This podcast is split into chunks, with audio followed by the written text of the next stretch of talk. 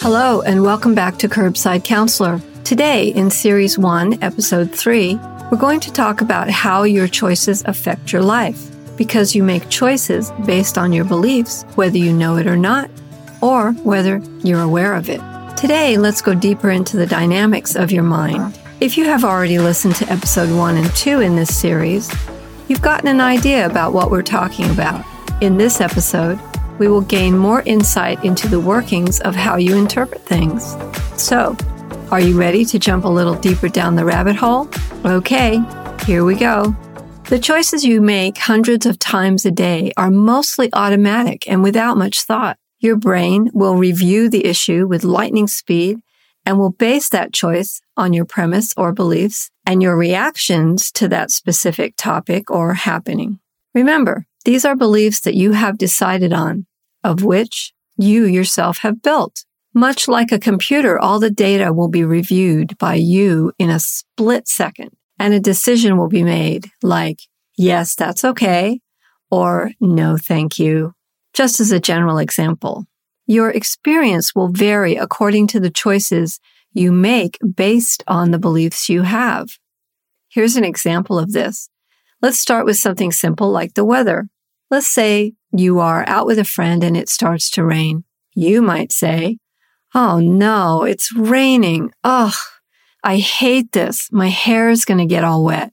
Based on, of course, the premise you have adopted to believe about rain. Your friend might say, Oh, awesome. It's raining. I love this. Based on their premise that they have about rain. You have two different perspectives about rain from two different people who have two different beliefs about rain. So it goes like this. You have your beliefs, and I'm calling it your premise. And then something happens. You make a choice, which is your response. And voila, you have your own personal experience. It's totally in your control.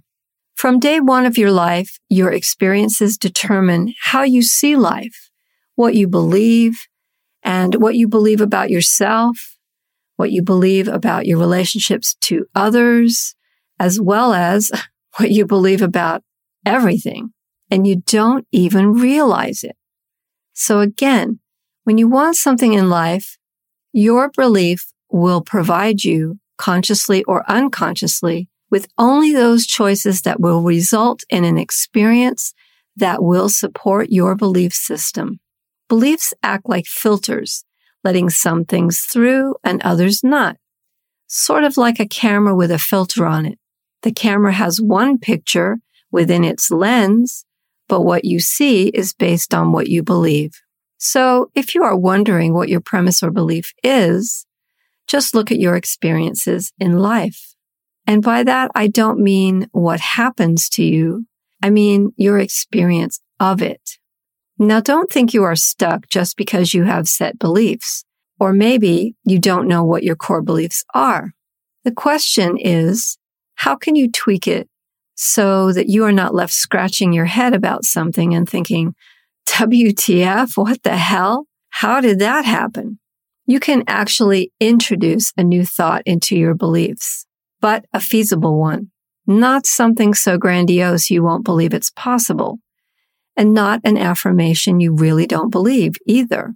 Putting a new thought about something, even after an experience, will change the way you perceive and respond to the happenings of your life. Although you just can't blurt out affirmations over and over and get any results. Not if you don't believe it. Affirmations won't help unless something in the solid core of your belief is changed. The reason for this is because when what you say is in conflict with what you believe, the positive thing you speak of just reinforces the negative thing you're trying to change, which motivated you to speak something positive in the first place. Okay. Say what? Have I lost you there? Let me repeat that. The reason for this is because when what you say is in conflict with what you believe, the positive thing you speak of just reinforces the negative thing you are trying to change, which motivated you to speak something positive in the first place. Hope you got that. so what's the difference between a wish and an affirmation? If you want to break down the code of affirmation, its definition will read like this. An affirmation is a principle on which life depends. It must separate the meaningful from the meaningless and must be a positive assertion. Okay. You affirm that something is so by knowing it to be. Now, on the other hand, a wish is something you imagine as an intention or something spoken out loud that the mind knows is not so. Instead of saying or thinking, I wish I had a Ferrari or I wish I had that promotion, you could try affirming something like, love is present everywhere. Love is the essence of my reality. I always attract the right things which allow me to express and experience the love that I am. But on a footnote to that, you must also believe what you're saying. It must be worded in such a way that you may most certainly believe it and you will come to manifest what you want easier if you believe it. You can tailor it more specifically for your situation, of course, but it covers the three base points of the affirmation. One, it's a principle on which life depends. Two, it separates the meaningful from the meaningless. And three, it's a positive assertion.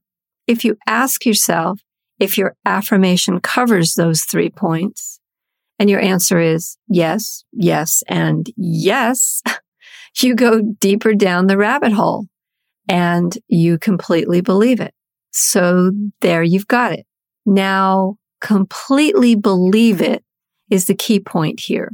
If after repeating the affirmation I just spoke of does not change anything about your belief system, you will see no change in your life experiences. However, if it does resonate with you, the changes will come effortlessly. It's not the words that are important, nor the technique. It's what works for you that is important and what you believe. Some people find prayer effective. And if that's the case with you, I would encourage you to look into a book that these teachings that I am speaking of today are based on. That book is A Course in Miracles. On a final note, you or someone else might think it is unspiritual to use your mind to manipulate the world. It's your world, remember and manipulate it in a way to produce the things the way you want them to be. The truth is, if you are not constantly using your mind to consciously manipulate the physical world, you really don't understand the power of your mind. And if you think this is the key to happiness, you don't understand the purpose of your mind. So here then you've learned a little bit about core beliefs and affirmations. Ponder what I've said during your day today or throughout your week. You can even write down what your beliefs are if you want. Your core belief topics like what you believe about love, about money, about sex, about family, or any subject at all. If you like workbooks and really want to delve deep into your beliefs, I highly recommend this workbook from the Center for Practice of Zen Buddhist Meditation in Mountain View, California.